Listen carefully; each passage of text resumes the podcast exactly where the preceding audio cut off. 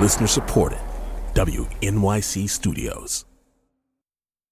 From the pages of The New Yorker, this is the weekly comment podcast.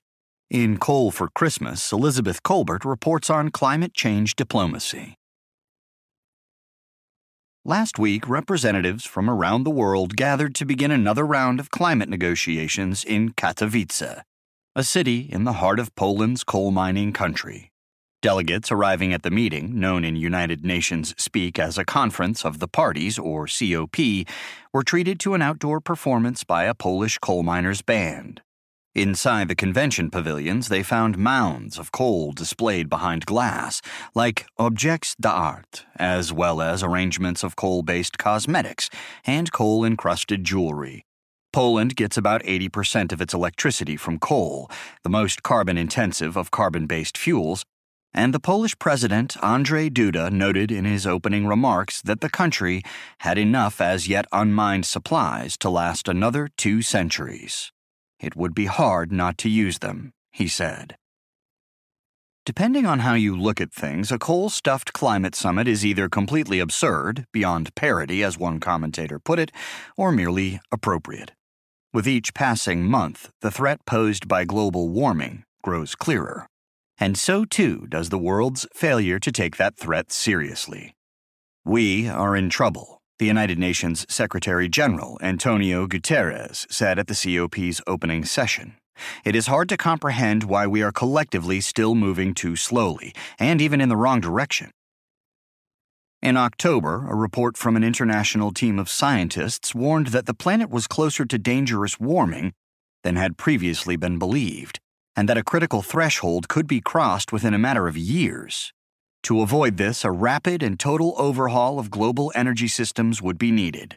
Such a transformation, the team observed, has no documented historical precedent.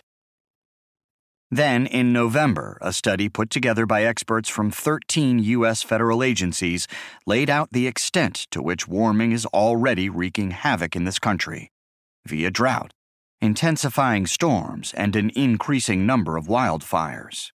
The study predicted that as temperatures continue to rise, the country will experience losses to infrastructure and property that could run to hundreds of billions of dollars annually.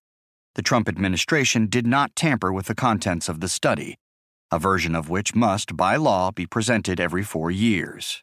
Instead, it sought to bury the assessment by releasing it the day after Thanksgiving. In the brief interval between the publication of the two reports, the deadliest wildfire in California's history, the Camp Fire, claimed the lives of at least 85 people. As these alarms were going off, one nation after another reached for the snooze button. Last month, the president elect of Brazil, Jair Bolsonaro, chose as his foreign minister a climate change denier, Ernesto Araújo. Araújo has described climate science as part of a plot by cultural Marxists to cripple Western economies. The incoming government promptly announced that Brazil was reneging on its offer to host the next COP, which is scheduled for November 2019. Last week, just as the session in Katowice was getting underway, the French President Emmanuel Macron suspended plans to raise that nation's gasoline and diesel fuel taxes.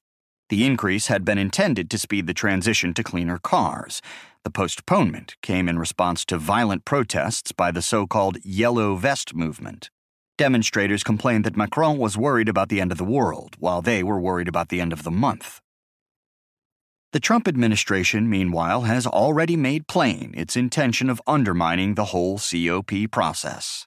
Last week, the administration basically flipped off negotiators in Poland by unveiling not one, but two new schemes for promoting fossil fuel use. The first was a proposed rollback of an Obama era rule that effectively blocked new construction of coal fired power plants. The rollback was presented by the acting head of the Environmental Protection Agency, Andrew Wheeler, a former coal industry lobbyist. The second was a plan to open some 9 million acres of public lands in western states to oil and gas drilling by sweeping aside protections for the greater sage grouse. Environmentalists, justifiably, labeled this move a giveaway to the fossil fuel industry. As the Times noted, it would open more land to drilling than any other step the administration has taken.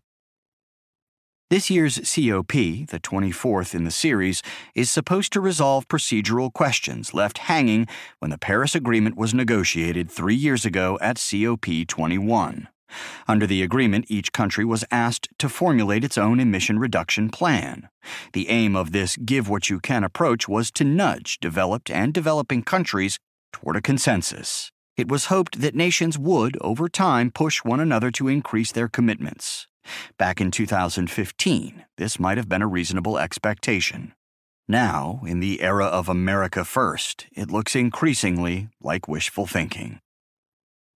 On Wednesday, even as negotiators in Poland were debating how to monitor CO2 reductions, researchers at the University of East Anglia and a group called the Global Carbon Project announced that emissions are again on the rise.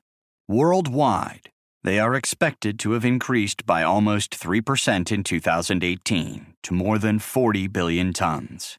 In the United States, emissions rose by about 2.5%, following a decade of decline. The message from this year's tally is more brutal than ever. David Reay, a climate scientist at the University of Edinburgh, told The Guardian We are deep in the red and heading still deeper. Even gloomier was the assessment of a trio of prominent researchers at universities in California and Texas, which appeared last week in Nature. They argued that while the latest warnings have been dire, they have not been dire enough. Owing in part to the recent uptick in emissions, warming will be faster and more furious than predicted. For decades, scientists and policymakers have framed the climate policy debate in a simple way.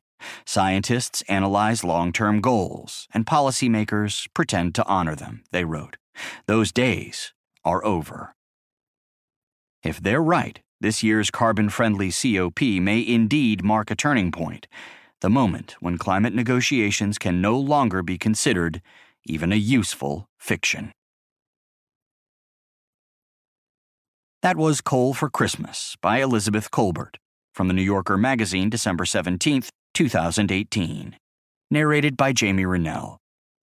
Also in the magazine this week, Louisa Thomas on Voices for Change in the NFL, David Owen on facial recognition technology, Ariel Levy on Julia Louis Dreyfus, William Finnegan on Surfing the Perfect Wave, Anthony Lane on Roma, Casey Cep on Atticus Finch, Joan Acocella on Rennie Harris, Alex Ross on Yo Yo Ma, Alexandra Schwartz on Network, fiction by Linn Ullmann, and more.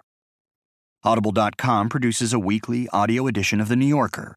To subscribe or to download individual issues, we invite you to go to www.audible.com and enter New Yorker in the search box. To subscribe to the Comment Podcast, go to www.newyorker.com or to the New Yorker Room on the iTunes Store.